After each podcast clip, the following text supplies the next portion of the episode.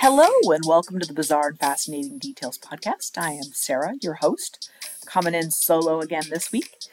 Today, I've got some interesting stuff to talk about with all of you. Some really fascinating articles came out recently.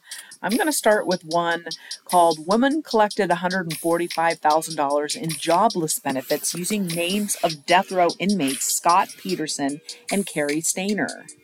This article was written by Melissa Hernandez. So, if you want to hear more information about the Scott Peterson case, we talked about that in episode number seven, March 31st, 2019. That was a really interesting one, but this one caught my eye because Scott Peterson was involved in this little scheme as well. But a Sacramento woman has been charged with multiple counts of felony grand theft and forgery after she allegedly collected more than $145,000 in unemployment benefits using the identities of convicted killers Scott Peterson and Cary Stayner, The state attorney general's office announced last week. From April 2020 to September 2021, Brandy Iglesias allegedly filed and collected unemployment benefits from the California Employment Development Department using the names of Peterson and Stainer. Don't let the infamous names distract you from who this crime really hurt the most vulnerable in our society, California Attorney General Rob Bonta said in a statement. EDD theft hurts families in need, parents left without jobs during a pandemic, and Californians struggling to get by.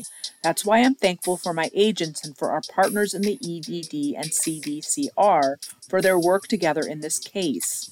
Prosecutors said Iglesias worked for a private company that contracted with San Quentin State Prison, and it may explain how she was able to obtain access to prisoners' personal information. According to the criminal complaint, Iglesias is charged with using Peterson's identity to collect $18,562 in unemployment benefits in June 2020, and she later filed for additional benefits using Stayner's identity, collecting $20,000 more. Death row inmates Stayner and Peterson are serving life sentences in San Quentin. Stayner, a convicted serial killer, was sentenced to the death penalty in 2002 for the kidnap and murder of four women at Yosemite National Park in 1999. Peterson is facing the death penalty for the murder of his pregnant wife Laci, and unborn son Connor in 2004. Iglesias was arrested Saturday in Contra Costa County and was arraigned in Sacramento County Superior Court on Wednesday. She did not enter a plea and was ordered to be held on a $20,000 bail pending an October 26th court date. California was one of the largest public benefit systems in the country, and the COVID 19 pandemic led to an even greater influx of unemployment benefit applications across the state after businesses were forced to shut their doors when Gavin Newsom issued the country's first statewide stay-at-home order in March 2020. Since then, more than 180 billion in benefits has been paid out, according to the State Employment Development Department website, with at least 20 billion going to scammers who posed as prison inmates. That is absolutely crazy that that much money went out in that manner. The next article is another interesting one and the next one relates to Brittanee Drexel, who we covered in episode 139, August 8th, 2021. And this case has been in the news a little bit lately when they presumably found Brittanee's killer and located her body. But Raymond Moody is the man that now they believed killed Brittany, but he is pleading guilty to killing missing teen Brittanee Drexel and sentenced to life in prison. Raymond Moody, the man who confessed to killing missing teenager Brittanee Drexel in 2009 while she was on a spring break trip in Myrtle Beach, South Carolina, was sentenced to life in prison on Wednesday. Moody was also sentenced to 30 years in prison for kidnapping Drexel and 30 years in prison for raping her. Moody confessed in May to killing 17 year old Drexel and led law enforcement to her remains. He has been a person of interest in the killing for over 10 years. Moody was put on law enforcement's radar in 2011 when a family member of Drexel contacted law enforcement and suggested that they may want to investigate him as he was living in nearby Georgetown, South Carolina around the time of Drexel's disappearance. On Wednesday, he pleaded guilty to criminal sexual conduct in the first degree, forcible kidnapping, and murder by means of manual strangulation. In exchange for his guilty plea, the state dropped an obstruction of justice charge against Moody. In April 2009, Drexel of Chili, New York, told her mother she would be spending a few days at a friend's house in Rochester, New York. when she in fact went away on a spring break trip in Myrtle Beach, South Carolina, without permission. The last known footage of Drexel showed her leaving a hotel April 25, 2009. Investigators revealed they re examined cell phone data and surveillance footage in 2019 and 2020 and were able to determine the exact location of Drexel's cell phone at certain positions. Investigators' major break in the case came when they were able to pinpoint her exact location when something happened to her. Drexel's cell phone was moving at a walking speed, then it began moving at a speed of 55 miles per hour, leading investigators to determine that she was in a vehicle at that point. When investigators examined the timeline of her disappearance, matching when she went from walking and getting into a vehicle to the last seen surveillance footage of her, they were able to locate a vehicle in the corner of the video. After pinpointing the last walking cell phone ping and first vehicle speed ping, video reviewed by investigators showed only one vehicle on the road passing Drexel's location at that time. Police were then able to link that vehicle to Moody, and eventually Moody admitted to police he was the person driving that vehicle. Investigators also worked with Angel Vause, Moody's girlfriend, who wore a wire as investigators focused on Moody. After obtaining a search warrant and searching Moody's residence, investigators were unable to find anything of evidentiary value. But FBI investigators did have a face to face conversation with Moody when they were executing the search. Investigators informed Moody that he and Vause were the subject of the investigation, and Moody agreed to sit down for an interview. He then confessed to the murder of Drexel in that interview, May 5, 2022. Drexel's family members spoke at Moody's hearing Wednesday, tearfully asking the judge to sentence him to the fullest extent of the law. You will forever carry the scars of what my daughter did to you, and I hope you are haunted by what you did to her. Today, no one wins. Dawn Drexel, Brittanee's mother said, speaking at the hearing on Wednesday. The next article that we're going to talk about is Madeleine McCann, and we covered that episode May 12th, 2021, and it was episode 130 if you want to go back and hear some more details about the Madeleine McCann case. But Madeleine McCann suspect hit with five new rape and sexual abuse charges. And Anna Norskywitz wrote this article.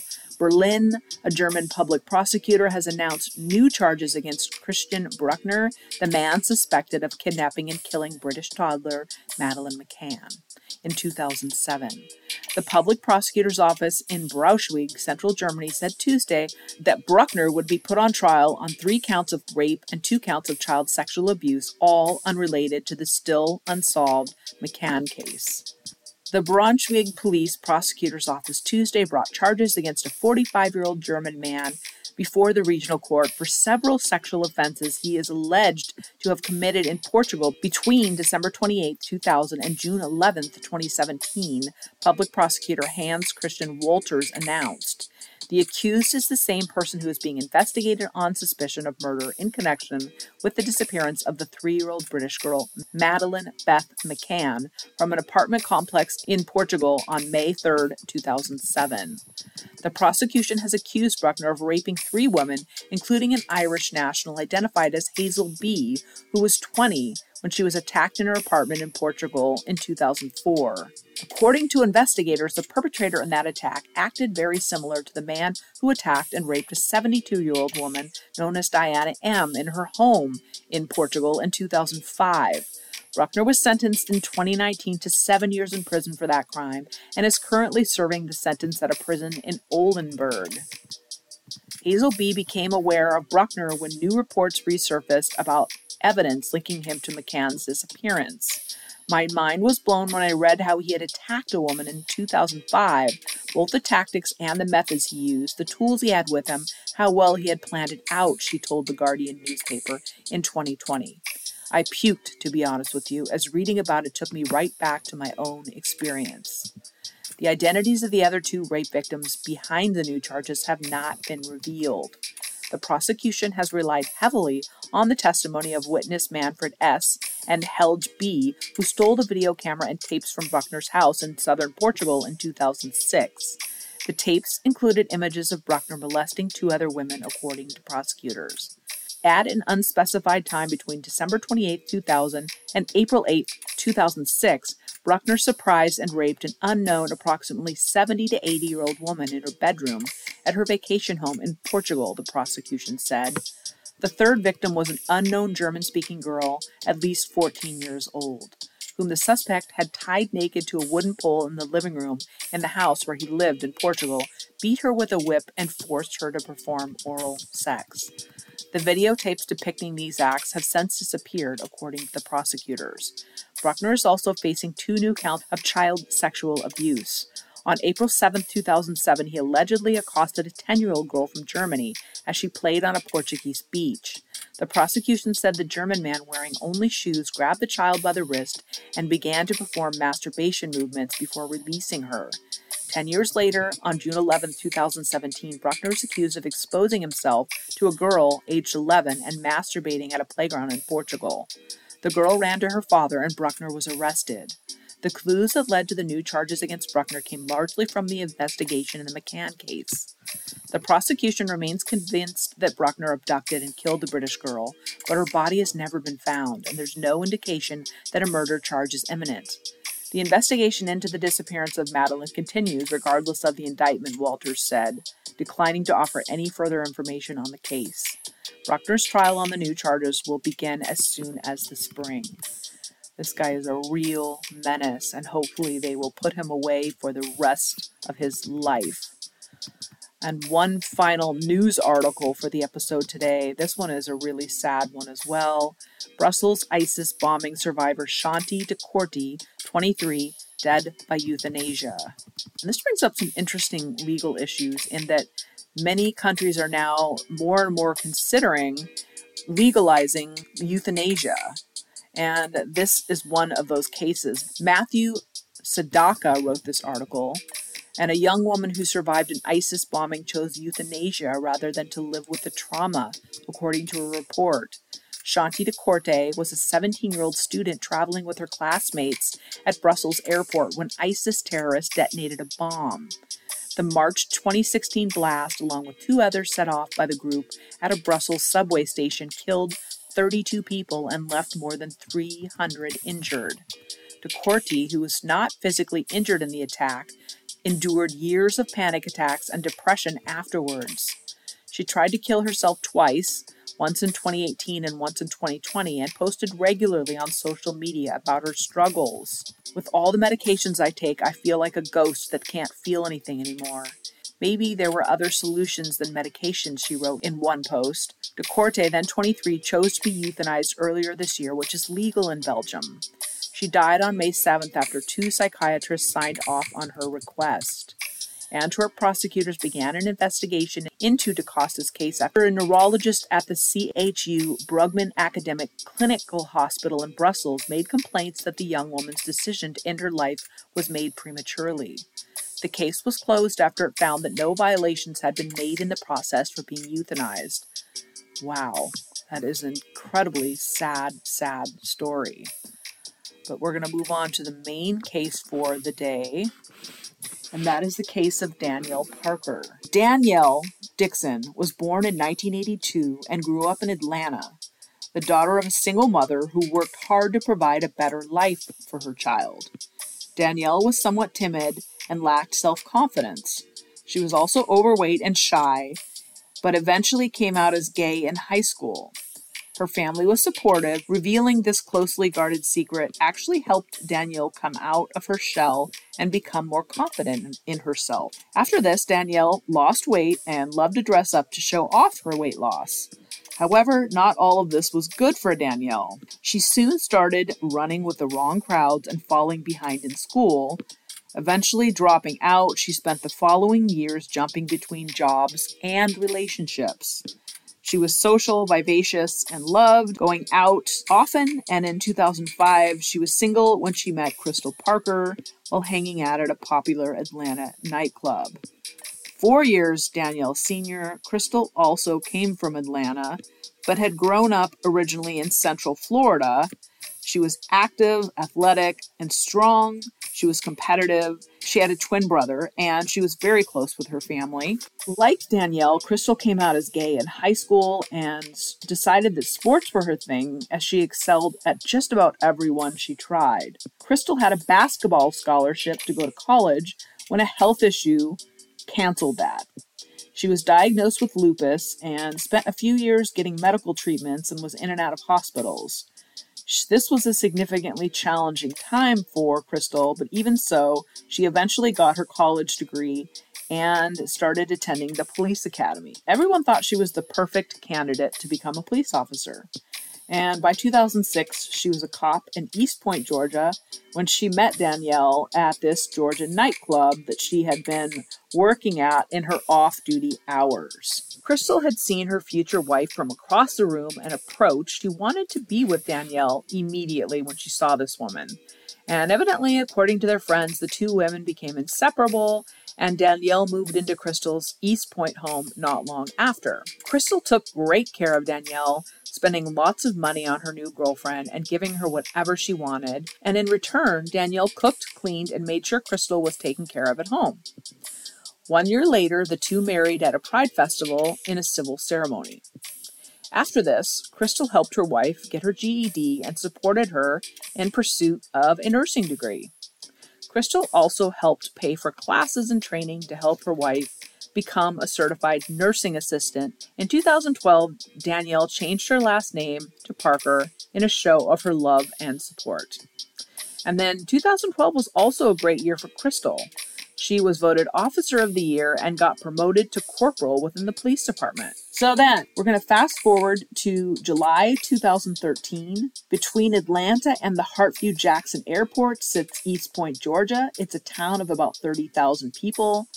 And once it was a very high crime area, but over the years, residents like 34 year old Crystal Parker have worked very hard to improve the neighborhoods. Crystal Parker was a police officer in this community. She patrolled the neighborhoods and created a better place for the residents that she loved helping. She lived in East Point with her 30 year old wife, Danielle Parker, and the two had Sunday night dinners with an older friend. These sort of movie dates were a regular thing, and the elderly friend showed up on this particular evening in July 2013 for her regular date with the Parkers, but the front and the back doors were both open when she arrived, and no one responded when she called out.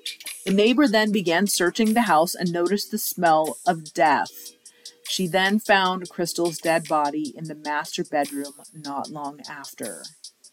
Crystal was laying on the bed with blood dripping from a head wound that had obviously taken her life. She'd been shot in the back of the head one time.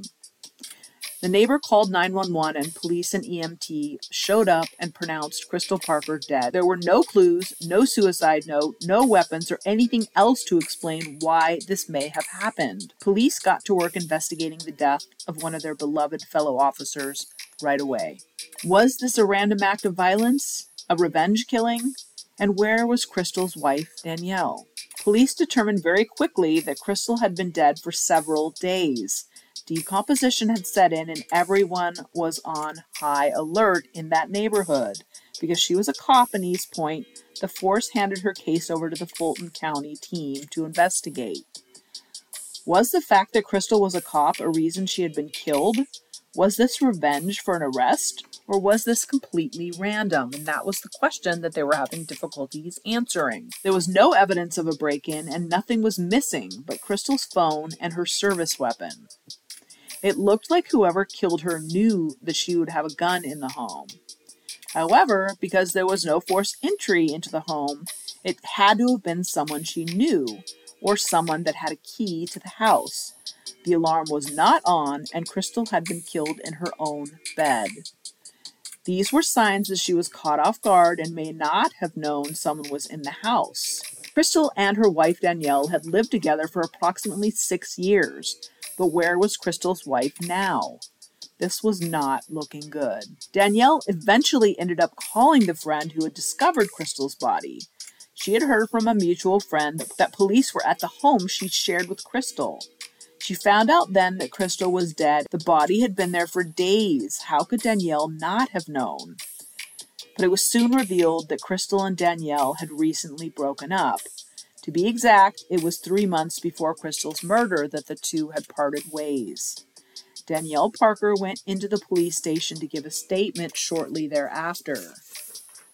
During her interview, Danielle admitted things had become strained between her and her former spouse. Police were baffled that Danielle appeared so emotionless, though, when she came into the police station. She claimed she'd moved back in with her mother while she and Crystal were on a little break. The two were cordial, though, she said. She continued to have periodic visits to Crystal's home in East Point. She also claimed the two were working things out, but Danielle claimed that she hadn't been to Crystal's house in days. First, police checked with Crystal's boss. Evidently, she had missed work on the 4th of July and had not notified anyone. Her supervisor, concerned, obviously, called and got no answer and then texted Crystal, but medical examiners believe that it was likely she was already dead by this point. Strangely, though, Crystal's phone texted back to her supervisor saying that her dad was in the hospital and she could not talk. And this was very unlike Crystal because she was usually punctual and communicated if she was not going to be around, and she failed to call in the next day as well. So the supervisor called her again and got no response. She then texted Crystal's phone again, who responded that she was okay, and that was it. So this is very kind of strange and unusual behavior for such a reliable person. As it turns out, the texts were not from Crystal. The phone had to have been with a killer. Phone also had to have been with someone who knew Crystal because of the reference to her father. By July 9th, 2013, Crystal's neighbors were shook and her fellow police officers were deeply concerned. The weapon that had killed Crystal Parker was confirmed to be her own 38 caliber service weapon. The police immediately suspected Crystal's estranged wife may have had something to do with this because Danielle claimed that it was just a break and the two were attempting to work things out, but Crystal's friends and family had a different story to tell. Danielle had been kicked out after many months of infidelity. She was taking advantage of Crystal's generosity and refused to pitch in around the house. And although she'd gotten her GED, she didn't want to work and refused to pitch in financially as well. Crystal was trying to inspire her wife to have drive and ambition, but Danielle did not seem to care that Crystal was the family's sole breadwinner and was kind of getting tired of that scenario. Danielle really didn't want to work, and Crystal had been okay with this at first, but after years of this, Crystal started to feel like she was being taken advantage of. Danielle then cheated on Crystal multiple times throughout their relationship. The two were constantly at odds because of this, and breaking up and getting back together multiple times was sort of their norm. When Danielle would promise that it would never happen again, and the two would eventually get back together. Crystal's friends and family begged her to leave Danielle, seeing that this was a very unhealthy situation, and things came to a head a few months before Crystal's murder. Crystal had been working at her off duty job as security in a nightclub and had actually come home early one evening to find Danielle and another woman in their house at East Point. Crystal was done at that point and broke things off. Even so, Danielle was begging Crystal to take her back, and given their history of the same things, she had no reason to believe it would be any different this time. Danielle, nonetheless, continued to come around, and Crystal kept giving her money as well as helping her out. The only problem was Crystal had started dating another woman. And Crystal's family indicated that Crystal was in love with this new person. She seemed happy and content, and Danielle was not happy about this. When questioned, Danielle claimed that it had been a week since she'd visited Crystal, but her phone records told a different story. Cell phone records put Danielle in the house around the time of Crystal's death. Not only that, but while Crystal had laid dead in her own bedroom, her phone was traveling with Danielle's to another county. It looked like Danielle had been the one texting Crystal's supervisor. By July 9th, police got a search warrant for Danielle's mother's house where she'd been staying. This was also one of the last places Crystal's phone had pinged. Once there, they found Crystal's wallet and phone and a 38 caliber bullet that matched the one that killed Crystal. Danielle was brought into the police station and they showed photos of the crime scene to her. She seemed completely stone faced, was detached, and sort of weird. She failed to show any emotion for her former spouse, and this was very highly suspicious. This was enough for the police to arrest Danielle for murder. The case was largely circumstantial and there was no witnesses or direct evidence. By July 9, 2013, just days after Crystal was found, police now had 30 year old Danielle Parker in custody and charged with murder. The evidence was piling up against Danielle, even though the murder weapon was never found. Police did find a bullet at Danielle's mother's home that matched the one that killed Crystal. To add more evidence to convict, police searched Danielle's computer. She searched for things like how to interview with police, how to pass a lie detector test, and she also had done daily searches for information related to Crystal's death before she was even found. Crystal's new girlfriend had also confirmed speaking with her new girlfriend July 4th. Danielle's cell phone records matched up showing that she was in Crystal's house at the same time as Crystal was talking to her new love on the phone. Police suspect Danielle had heard the call, became enraged when she realized her relationship was finally over, and killed her former lover.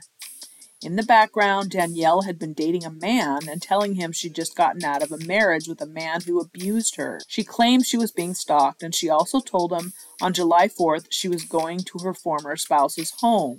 Evidently, Danielle Parker implied by text that she'd killed her former spouse in self defense. Danielle faced life in prison and she rejected any plea deals prior to her trial. By November 5th, 2014, the trial was moving forward for the July 2013 murder of Crystal Parker. But right before the jury selection process could begin, Danielle surprised everyone by entering a guilty plea. She did not apologize or show any kind of remorse. She looked like she was in no way sorry for what she had done. Ultimately, Danielle Parker got life in prison with the possibility of parole after 30 years. She will be eligible for parole in 2044 at the age of 62. Wow, horrific case indeed. I guess you never can tell about someone, even though you love them and think you know them, you never really can tell. In any case, we're going to wrap the episode up for the day. If you have any questions, comments, or suggestions, you can shoot us an email. We're at thebfdpodcast at gmail.com. All sources that we use for the show today will be in the show notes for the show. We do occasionally post pictures on Instagram at the BFD Podcast. And please join us again next week as we talk more about weird, wacky, and wild cases. Good night, podcast peeps. Stay safe, keep it real, and always live your very best life. Bye.